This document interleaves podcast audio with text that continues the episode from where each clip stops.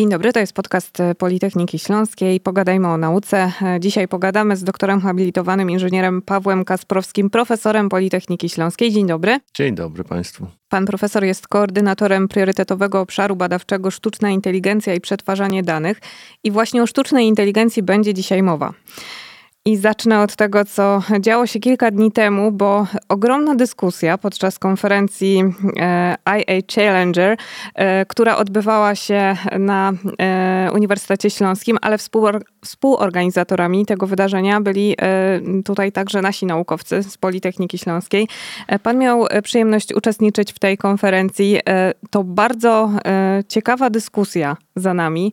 E, rozmawialiśmy o tym i wybrzmiało to dość mocno, że mm, powinniśmy się trochę jednak bać sztucznej inteligencji.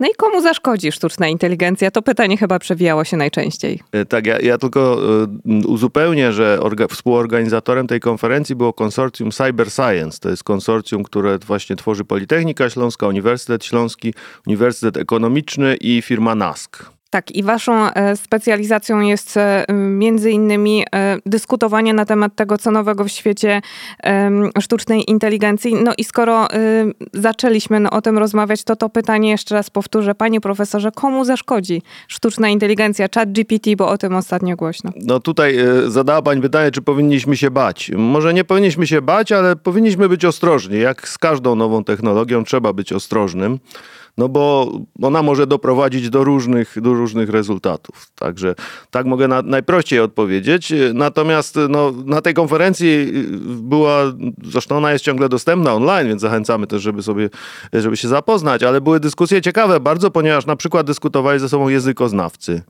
E, dyskutowali ze sobą prawnicy na temat tego, jak to ma wyglądać. Oczywiście osoby techniczne też był panel, w którym ja akurat brałem udział i, i można było poznać różne punkty widzenia i, i, i różne ograniczenia. No tutaj raczej na konferencji nie zauważyłem, że ktoś powiedział, że się boi bardzo, ale, ale na pewno no, wybrzmiało kilka takich no, spraw, które no, mogą budzić pewne, no, powiedzmy, yy, zaniepokojenie. No, między innymi myśmy yy, zaproponowali jako konsorcjum Cyber Science takie zasady, taki powiedzmy coś w rodzaju takiego manifestu jak powinny uczelnie podchodzić do sprawy e, czatu GPT i w ogóle generatorów treści, tak to ogólnie żeśmy nazwali. I o tych rekomendacjach warto e, porozmawiać, warto się tu zatrzymać, bo tak, z jednej strony Państwo zaproponowaliście w jaki sposób uczelnie, ale na, mówmy po kolei, w jaki sposób naukowcy, nauczyciele akademicki, także nauczyciele niższego szczebla, tak, w szkołach, jak powinni korzystać z tego narzędzia, ale też z drugiej strony, jak młodzież powinna e, mądrze z tego korzystać, bo w tej chwili mamy sytuację, że oto wypracowania piszą się same, a nauczyciel, e, jego rolą jest w tym momencie przede wszystkim weryfikowanie, czy to uczeń, czy to jednak czat napisał. No, no tak, to, to jest oczywiście w tej chwili taki problem, który dotyka wszystkich nauczycieli, nie tylko nauczycieli akademickich. No my tam zwróciliśmy uwagę na to, po pierwsze na to, że zabranianie używania e, tego typu narzędzi, generatorów treści, no nie ma większego sensu to, to tak nie można. Yy, generalnie technologia będzie się zawsze rozwijać i na to nic nie poradzimy. Natomiast trzeba ich używać z głową i trzeba pewne zasady e, tutaj przyjąć. To jest tak trochę jak w XIX wieku wprowadzono gazety w Anglii, które można było za kilka pensów kupić i arystokraci zaczęli protestować, że jak to ich zdjęcia pojawiają się w gazetach i każdy za parę pensów może tak zdjęcie mieć. No, chcieli wycofać, zabronić. No nie dało się tego zrobić, ale dało się wprowadzić pewne ograniczenia, prawa, rekomendacje. No i do tego my też dążymy. No tutaj jakby taką podstawową sprawą jest to, że człowiek, który używa takiego generatora treści. Ja też używam. No przyznam się, ostatnio robiłem prezentację na temat zagrożeń sztucznej inteligencji i wszystkie obrazki, które w tej prezentacji się pojawiły, zostały wygenerowane przez generator obrazków. To jest dla mnie wygodne. No dobrze, to jest wygodne. Ja się może wtrącę, ale i to o tym była też mowa. Y, pan to zaznaczył podczas tej konferencji, że y, tutaj wchodzi nam y, do tego prawo autorskie. Czyli jeżeli pan się posługuje tym zdjęciem, którego, mm, które wytworzył stworzyła sztuczna inteligencja czy chat GPT, to trzeba zaznaczyć, że oto autorem jest takie, a nie inne oprogramowanie? Jeśli chodzi o samo prawo autorskie, to to jest sprawa dla prawników, bo to jest na razie sprawa zupełnie otwarta. Kto właściwie jest autorem? E, generator treści nie jest bytem, który przynajmniej nie we wszystkich, niektórych krajach już to zaczyna wchodzić, ale, ale w większości krajów to nie jest coś, co może być właścicielem prawa autorskiego. Natomiast bardzo ważne jest to, że to, co właśnie pani powiedziała, jeśli używamy takiego generatora, to powinniśmy wyraźnie powiedzieć, że używamy. I nie ma, wydaje mi się, no szczególnie wśród młodszych ludzi, być może, no nie wiem, może generalnie nie ma takiej świadomości, że jeśli zadaję na przykład pytanie takiemu generatorowi, albo mówię mu, wygeneruj mi taki obrazek i on ten obrazek wygeneruje, to to nie jest mój obrazek, który ja stworzyłem, bo ja zadałem przecież pytanie, tylko jest to obrazek wygenerowany przez generator treści.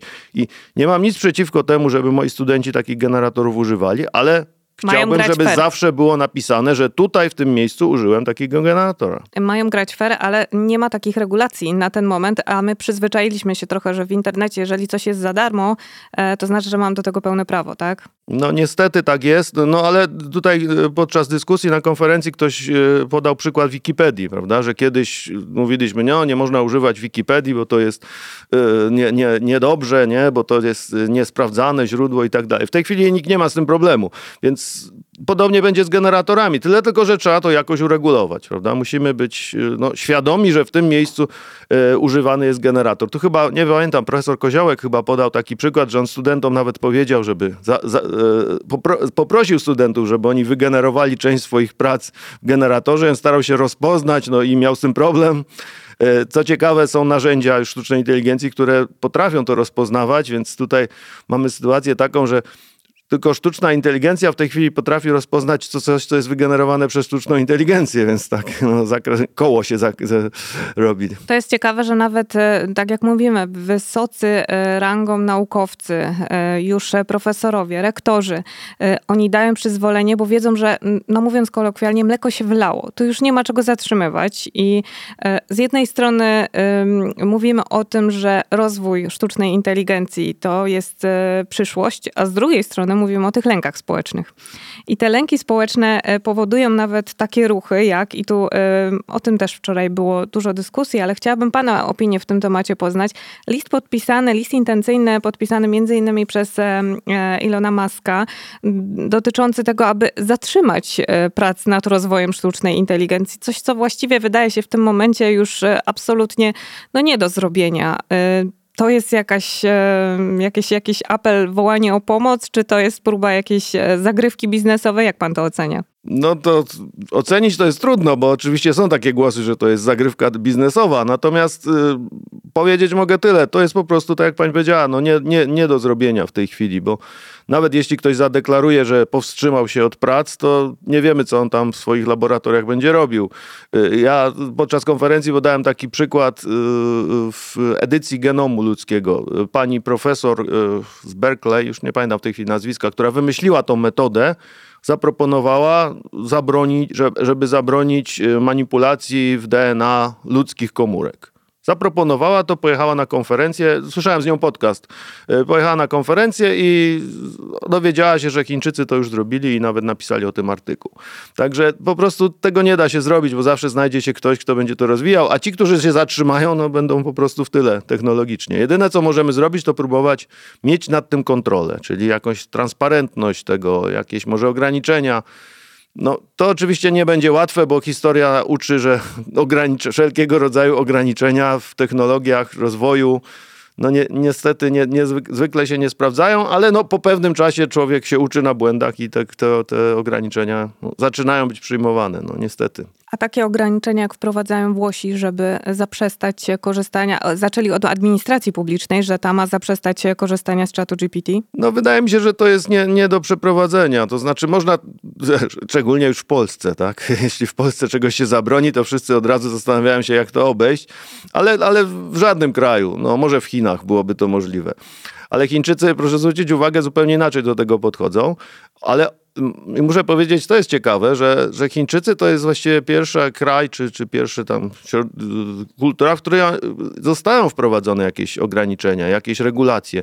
Oni w tej chwili pracują bardzo ciężko nad regulacjami, nad temat tego, jakie dane można używać do sztucznej inteligencji. I to prawdopodobnie, no w Chinach to się szybko wprowadza, nowe prawa, więc prawdopodobnie szybko zostanie wprowadzone w trakcie, gdy jeszcze Unia Europejska będzie dyskutować, jak to zrobić, bo słyszeliśmy wczoraj, że to jest perspektywa iluś tam lat e, na wystąpienie wystąpieniu pana przedstawiciela Unii Europejskiej, a Amerykanie w ogóle jeszcze się nad tym nie zaczęli zastanawiać. Pięknie to wczoraj wybrzmiało. Y, jeden z panelistów powiedział, że nasz problem polega na tym, że my y, ciągle o tym dyskutujemy, kiedy inni już wdrażają. No właśnie, dokładnie o to chodzi. I a propos mm, tych zagrożeń i ograniczeń ewentualnych w rozwoju, zastanawiam się, na ile tutaj naukowcy jako argument, że trzeba rozwijać mimo wszystko badania nad sztuczną inteligencją, wpływają na to, w jakim stanie my będziemy sobie w przyszłości radzić na przykład z wojną cybernetyczną, bo o tym bardzo dużo było wczoraj dyskusji, że y,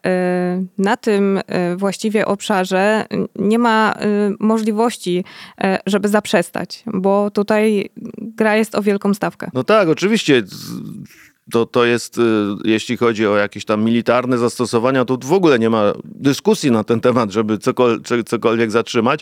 Natomiast jak pani pyta mnie o, o przyszłość, to ja od razu o, o, odpowiem w ten sposób. Jeden z najlepszych, naj, naj, najlepszych tak, futurologów a może i najlepszy futurolog naszych czasów, czyli Stanisław Lem, nie bez powodu zawsze się naśmiewał z futurologów, bo no my możemy próbować prze, przyszłość e, e, przewidzieć, ale no na przykład ja podawałem wczoraj na konferencji przykład wojny, prawda? Gdybyśmy się spotkali w marcu zeszłego roku, to wszyscy mówilibyśmy, że teraz to wojna zupełnie inaczej wygląda. Jest cyberwojna, walczą hakerzy ze sobą, włamują się i tak dalej. A na koniec okazało się, że wojna wygląda tak, jak wyglądała pod Kurskiem czy Stalingradem, a te wszystkie ataki, no były, oczywiście były ataki, była tam jakieś próba y, zakłócenia łączności satelitarnej i tak dalej, ale de facto nie, nie, nie wpłynęły bardzo na wynik wojny. Ja się uczepię tych futurologów, bo mhm. kiedyś y, mówiliśmy, o to wszystko jest takie science fiction, jak oglądaliśmy jakieś filmy, że tyle rzeczy się może dziać, że wszystko będzie nami sterować. My dzisiaj żyjemy w tych czasach science fiction, to ja się zastanawiam, jakie science science fiction czeka nas za dekadę albo dwie.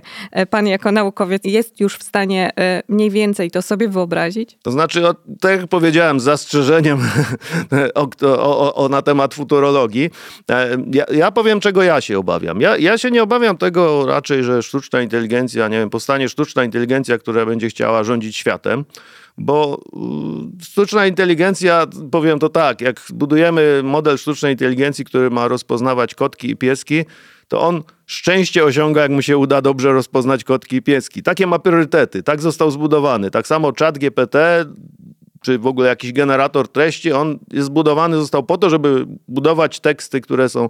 On nie jest po to, żeby rządzić światem. Ludzie mają różne priorytety.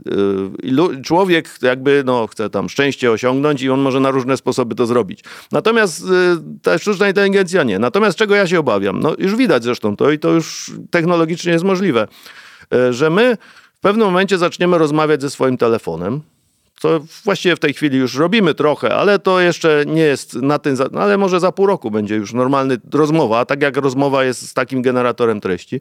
I w pewnym momencie stwierdzimy, że właściwie z tym telefonem się bardzo fajnie rozmawia on rozumie nas, on nie ma humorów, nie obraża się na nas, y, śmieje się z naszych dowcipów. Y, jak on opowie dowcip, to to jest nasze poczucie humoru. I stwierdzimy, że właściwie nie potrzebujemy z innymi ludźmi rozmawiać, bo ryzykujemy, że tam oni coś powiedzą nieprzyjemnego.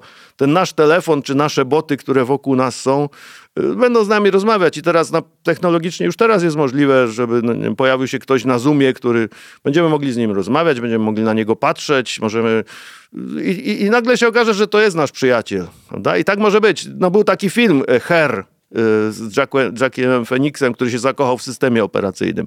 I coś takiego wydaje mi się jest no, bardzo prawdopodobne. To się bardzo często teraz przewija. Ostatnio jeden z popularnych e, seriali, może nie potrafię sobie teraz przypomnieć tytułu, natomiast tam też dziewczyna skonstruowała aplikację, a przyszłość była taka, że można było wziąć ślub z tą cyfrową, tak, z tym cyfrowym wytworem.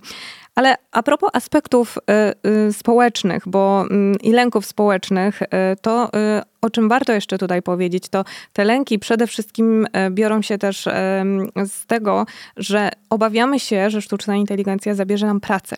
I to nie są lęki bezpodstawne, bo e, danymi e, wczoraj rzucano takimi dość konkretnymi 130 do 300 milionów miejsc pracy w przeciągu najbliższej dekady może rzeczywiście być albo przeformatowanych, albo zlikwidowanych zupełnie. To są bardzo poważne dane. Mm, zastanawiam się, jak my przygotowujemy środowisko y, na to od najmłodszego pokolenia, żeby zaczęli się może jakoś przekwalifikowywać albo myśleli o tej perspektywie, że jednak y, technologia y, zmieni naszą przyszłość i to tak namacalnie. No na pewno zmieni. Co prawda muszę, nie mogę się powstrzymać, żeby nie wrzucić mojego kamyczka tak? do ogródka. W XIX wieku powstała taka praca naukowa, która wyliczyła, że jeśli Y, transport w Londynie będzie się rozwijał w takim tempie, to y, odchody końskie osiągną dwa metry wysokości w całym Londynie, prawda? I oczywiście technologia to zmieniła. To ma zbić mój argument. No, więc te wszystkie obliczenia, ile tam milionów ludzi straci pracę, to jest wszystko troszkę na wyrost. Natomiast na pewno tak będzie. Na pewno powstaną nowe zawody, stare zawody nie będą już potrzebne. E, ja kiedyś byłem na takiej konferencji, y, ktoś bardzo mądrze powiedział, czego mamy teraz uczyć ludzi na tak. tych młodych ludzi. Czego właściwie możemy ich uczyć? Nie wiemy. Nie wiemy, jakie oni będą zawody. To, to co, co, co, czego możemy ich uczyć w tej chwili, to yy, komunikacji z innymi, współpracy z innymi i uczenia się, umiejętności uczenia się w przyszłości. To na pewno im będzie potrzebne. Te trzy rzeczy: komunikacja, współpraca i umiejętność poznawania nowej wiedzy. Jaka to będzie wiedza, nie mamy pojęcia w tej chwili. Czy pana, panie profesorze, dziwią w ogóle te e, lęki społeczne? Bo różne technologie już e, weszły do naszego życia, ułatwiały nam to życie i w pewnym sensie zastąpiły, no począwszy od jakichś e, maszynerii w zakładach produkcyjnych, które no przecież wyeliminowały część pracowników. No teraz mogłabym się tutaj e, odnieść do takiego przykładu, że jednak jak e, e, zamykano kopalnie, to próbowano, próbuje się przynajmniej jakoś do tego społeczeństwa przemawiać, że to konieczność, że to wyższa potrzeba, że ekologia. Natomiast tutaj no nie ma takiej, takiego przygotowania społecznego w przypadku sztucznej inteligencji. No, no nie ma, to na pewno wszystko idzie o wiele szybciej w tej chwili niż kiedyś tam w dawnych czasach, tak? Jak wchodziły jakieś tam maszyny, to też był ruch ludystów, którzy protestowali przeciwko maszynom, że to wszystko, że zabiorą one pracę ludziom. No, okazało się, że się pojawiły nowe zawody. Niektóre zawody zniknęły, pojawiły się nowe, może ciekawsze, ale, ale no, oczywiście społeczne skutki jakieś tam są zawsze. Nie ma na to, nie ma na to rady, ale, ale no, no, to jest sprawa tam oczywiście dla polityków i tak dalej, żeby, żeby to jakoś, jakoś te skutki społeczne spróbować rozwiązać, ale wydaje mi się, że nie będzie to e, jakiś e, strasznie, strasznie duży szok. No my teraz, nie dziennikarze, programiści też jesteśmy trochę w szoku, bo do tej pory wydawało nam się, że te zawody, które są zagrożone, to są takie zawody, no powiedzmy, polegające na przerzucaniu papierów, tak, proste, ale te kreatywne zawody niekoniecznie. A ja mogę powiedzieć, e, stworzyłem zadanie na egzamin podstaw, z podstaw informatyki dla studentów, takie informatyczne, żeby było napisać program rekurencyjny i moja koleżanka wrzuciła to zadanie do, y, do takiego generatora kodu i ten generator po 10 minutach wygenerował kod, który ja bym zaliczył na egzaminie. Także może się nagle okazać, że i programiści nie będą potrzebni. No więc to oczywiście są pewne problemy. no, historia uczy, że jakoś te problemy zostały rozwiązane w przeszłości. Czy tym razem będą też rozwiązane? Miejmy nadzieję. Bo za chwilę może być tak, że to sztuczna inteligencja będzie z panem rozmawiać. Tak, oczywiście. A ja tutaj będę zupełnie niepotrzebna. I w ogóle może być tak, e, teraz proszę państwa, e, nie da się zbudować nowego komputera bez komputerów. Nikt na kartę na kartce nie rozpiszę, jak te tranzystory mają być ze sobą podłączone, czyli jakby używamy komputerów, żeby stworzyć nowe komputery. I też następnym etapem będzie to, że sztuczna inteligencja będzie budować nowe modele sztucznej inteligencji, czyli można powiedzieć coś w rodzaju takiego, takiej ewolucji, prawda? Jeden model będzie służył do tego, żeby stworzyć nowy model, który będzie działał lepiej i, i nagle się okaże, że nawet do tego człowiek nie jest potrzebny. I zatoczyliśmy koło, bo to o co zapytałam na początek, pan mnie próbował przekonywać, że nie trzeba się bać. Ale skoro pan i ja możemy zostać bez pracy, no, to znaczy, powiedziałem, że nie trzeba się bać, ale trzeba być ostrożnym. I to jest niestety, no, trzeba. No, cóż, można powiedzieć. To idźmy o krok dalej. Skoro Pan, panie profesorze, jest koordynatorem e, priorytetowego obszaru badawczego sztuczna inteligencja i przetwarzanie danych u nas na Politechnice Śląskiej. To zastanawiam się, skoro mamy już wiedzę na temat tego, w jakim kierunku się to posuwa i że e, rzeczywiście powinniśmy mm, myśleć o przyszłości, No to y, w jaki sposób y, naukowcy Politechniki Śląskiej teraz pracują nad y, sztuczną inteligencją? W jakich obszarach rozwijacie ewentualne możliwości? Czy bierzecie pod uwagę właśnie te, te lęki społeczne także? E, to znaczy, no, pracujemy w bardzo wielu obszarach. Ja ostatnio udało nam się wydać taką monografię, której no, jest dosyć dużo, już teraz nie powiem, około 70 rozdziałów opisujących różne y, obszary, których pracujemy tutaj na Politechnice, na różnych wydziałach, bo to nie jest tak, że to tylko informatycy nad tym pracują. E, więc tutaj bardzo szeroko wchodzimy. Natomiast e, no, jednym z takich problemów sztucznej inteligencji, który też u nas próbuje się rozwiązać, jest wyjaśnialność sztucznej inteligencji. To się tak ładnie nazywa, albo nieładnie może, ale chodzi o to, że w tej chwili bardzo często nie wiemy, dlaczego model jakiś tam sztucznej inteligencji, tak zwanej, e, odpowiada w ten sposób albo w inny na pytanie. Wiemy, że odpowiada dobrze albo źle, ale nie wiemy dlaczego.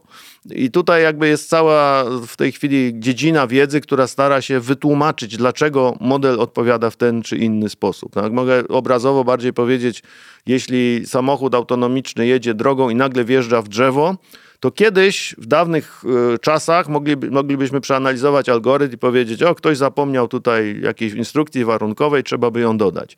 W tej chwili właściwie jedyne co można zrobić to powiedzieć, ach trzeba by ten model chyba nauczyć większą ilością zdjęć z drzewami prawda? Więc nie wiemy, co tam się dzieje w środku i cały y, jakby dziedzina wiedzy, dziedzina nauki explainability sztucznej inteligencji, czyli dąży do tego, żeby zobaczyć, co tam w środku się dzieje. I co tam w środku się dzieje. To jest bardzo y, ciekawe też, ponieważ rozmawialiśmy tutaj y, też w podcaście między innymi z profesorem Moczulskim na ten temat, że ważne jest, kto steruje. Czy ten czynnik jednak ludzki ma znaczenie, bo to ktoś mówi, w jaki sposób ewentualnie ma się uczyć to, mhm. to urządzenie, to jesteśmy w stanie odrobinę nad tym zapanować? Znaczy tu przede wszystkim panujemy nad tym, dostarczając odpowiednie dane. To jest jakby kolejny problem sztucznej inteligencji. To w tej chwili mówi się dużo, że ona na przykład dyskryminuje kogoś, prawda? Tak. Takie mamy przykłady, że Amazon e, jak e, użył sztucznej inteligencji do zatrudniania ludzi do pracy, to nagle sztuczna inteligencja tylko mężczyzn akceptowała, prawda? E, albo ostatnio oglądałem taki film o, o, o pewnej pani, która pracuje na micie i chciała użyć systemu rozpoznawania twarzy i jakoś nie działał, a pani akurat była czarna. I jak ubrała białą maskę, to nagle zaczął działać. I przeprowadziła badania naukowe i wyszło jej, że w tych najbardziej popularnych e, systemach rozpoznawania twarzy najlepiej rozpoznawani są niespodzianka, biali mężczyźni, a najgorzej czarne kobiety. E, więc takie rzeczy się pojawiają. Ale dlaczego one się pojawiają? Nie dlatego, że ci biali mężczyźni są rasistami, tylko dlatego, że Y, dane, które użyto do trenowania tej sieci, to, to były po prostu, tam w większości były zdjęcia, dan, zdjęcia białych mężczyzn prawdopodobnie, a niewiele było zdjęć czarnych kobiet. Więc my tutaj mamy możliwość sterowania y, tym, jak działa sztuczna inteligencja przez podanie odpowiednich danych. I to jest bardzo ważny aspekt, na który trzeba uważać, bo to jak my podajemy historyczne dane, to te historyczne dane mogą mieć tam jakieś, prawda, no, na przykład, o, z historycznych danych wynika, że mężczyźni, nie wiem, lepiej się nadają do czegoś tam, ale to wynika tylko z tego, że kiedyś tak było, że tylko mężczyźni pracowali w tym zawodzie. Ale e, samo po sobie mm, ten algorytm też się uczy, bo e, wczoraj podczas konferencji widzieliśmy przykład podczas wykładu bodaj pana Łukasza Lamży, że mm, pytanie, na które dzień wcześniej odpowiedziała tak. sztuczna inteligencja, y, odpowiedź na nie była zupełnie inna niż dzień później. Mhm. Okazało się, że zdążyła się nauczyć tej tak, odpowiedzi tak, tak. poprawnie.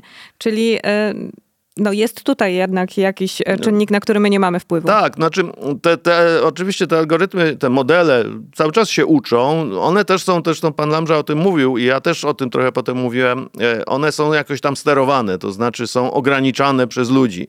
Tworzy się jakieś listy, że on nie powinien na przykład opowiadać o narkotykach, prawda, albo jakieś tam mm, okrutne sceny nie powinien e, opisywać. Natomiast y, wydaje mi się, że ciągle to jest, y, ja, ja zresztą o tym mówiłem podczas konferencji, że to jest takie tworzenie czarnej listy, czyli czego, czego, tego, czego nie wolno. My w, y, mamy w informatyce duże doświadczenia z tymi czarnymi listami. Są czarne listy i białe listy, tak? tak? Cza czarna lista to jest lista rzeczy, których nie wolno. Jak my stworzymy taką listę, to zaraz znajdzie się ktoś, kto tą listę obejdzie i są przykłady różnego rodzaju włamań, które to pokazują. I, I, po prostu jakiś, zresztą tutaj można sobie poczytać DAN, tak, D-A-N, y, do anything. Jest taka, taki alter ego chat GPT, który po, pozwala obejść te ograniczenia. Natomiast y, do tego prowadzi sytuacja, w której chcemy stworzyć y, model, który będzie robił wszystko. Mówimy, rób wszystko, a tego ci zabraniamy tu jest problem, bo no, niestety z bezpieczeństwem takiego rozwiązania no, nie da się nad tym zapanować. To jeszcze na koniec e, o takie podsumowanie bym e, prosiła, bo z jednej strony chcemy, żebyśmy jeździli samochodami, które prowadzą się same, z drugiej strony boimy się, że ten samochód e, zdecyduje, żeby wjechać w drzewo, tak, bo uzna, że tak bezpiecznie, ponieważ no, gdzieś tam jakaś sytuacja awaryjna. No i jak my się mamy w tym odnaleźć? E, no więc e, przede wszystkim musimy być przygotowani, znaczy musimy zdawać sobie sprawę z tego, że my już tej sztucznej inteligencji używamy w życiu i w wielu miejscach. Używając komputera, ale też, e, nie wiem, na jakieś rozliczenia nasze energii elektrycznej, to wszystko jest gdzieś tam analizowane, jest, jest przez sztuczną inteligencję. Jak aplikujemy o kredyt albo kupujemy samochód, to też sztuczna inteligencja nas gdzieś tam analizuje. Ta sztuczna inteligencja już jest w naszych komórkach wszędzie. Więc my już, bo zadano mi wczoraj pytanie, czy, kiedy, czy możemy żyć bez sztucznej, e, kiedy nie będziemy mogli żyć bez sztucznej inteligencji. No już dzisiaj nie możemy żyć bez sztucznej inteligencji. Natomiast musimy sobie zdawać sprawę z tego, że to, że te algorytmy robią bardzo wiele rzeczy dla nas, e, powoduje też to, że one są bardziej skomplikowane. Jak są bardziej skomplikowane, to jest większa szansa, że się będą mylić i właśnie samochód może wjechać w drzewo. Być może szansa na to jest mniejsza, może nawet i o wiele mniejsza niż to, że człowiek wiedzie drzewo, ale on może w to drzewo wjechać. No i niestety tak to, tak to wygląda. E, ja zawsze mi się przypomina, e, jak e, profesor Russell, znany, opowiadał kiedyś taką historię, że no, musimy zawsze uważać, jaki sposób tworzymy objective, czyli do, do czego, uczym, czego uczymy sztucznej inteligencji. I podał taki przykład. Robota, który jest y, takim robotem w domu i ma nakarmić dzieci wieczorem. Rodziców nie ma, poszli do teatru, dzieci głodne, lodówka pusta, sklep zamknięty i robot zauważa, że po domu kręci się pies. No i stwierdza, to jest dobry sposób na nakarmić. On nie został nauczony tego, że pies jest ważniejszy niż to, żeby dzieci nie zjadły kolacji. Więc na to musimy uważać. To jest zagrożenie. To jest oczywiście wyzwanie dla tych, którzy tworzą te modele, ale też in, ludzie, którzy używają, muszą też sobie zdawać z tego sprawę. Wyobraźnia pracuje. Zatem tak, e, zacznijmy od e, najmłodszych. E, o tym też jest, e, była mowa podczas konferencji, natomiast e, już tak na podsumowanie e, państwo, pan, panie profesorze, tutaj jest w środowisku akademickim. Natomiast e, czy zauważa Pan też potrzebę, żeby już od najmłodszych lat e, wprowadzać jakąś e, inną, jakąś nową formę edukacji w szkołach podstawowych, żeby przyzwyczajać to nowe pokolenie do trochę innego funkcjonowania? No, do edukacji to moglibyśmy chyba Osobny 10 podcastów e, zrobić. Ja tylko powiem jedną rzecz. Kiedyś uderzyła mnie takie, e, taka ilustracja, taki mem powiedzmy. E, świat w roku 1910, świat w roku 2010, no i oczywiście ulica, która wygląda zupełnie inaczej dzisiaj niż kiedyś, a potem szkoła w roku 1910 i szkoła w roku 2010, która wygląda identycznie. Takie same ławki, tablica, dzieci siedzą no więc tutaj naprawdę jest mnóstwo rzeczy, które moglibyśmy, powinniśmy zrobić, zmienić. Y, I, przede, i także oczywiście dotyczy to y, jakby nauczenia obcowania ze sztuczną inteligencją. Tak bym to Czyli edukacja powiedział. zdecydowanie nie nadąża za rozwojem. No niestety. I takim trochę pesymistycznym akcentem kończymy naszą rozmowę. Bardzo dziękuję e, za to spotkanie. Moim i Państwa gościem był dzisiaj doktor habilitowany inżynier Paweł Kasprowski z Politechniki Śląskiej. Dziękujemy. Do usłyszenia. Dziękuję Państwu bardzo.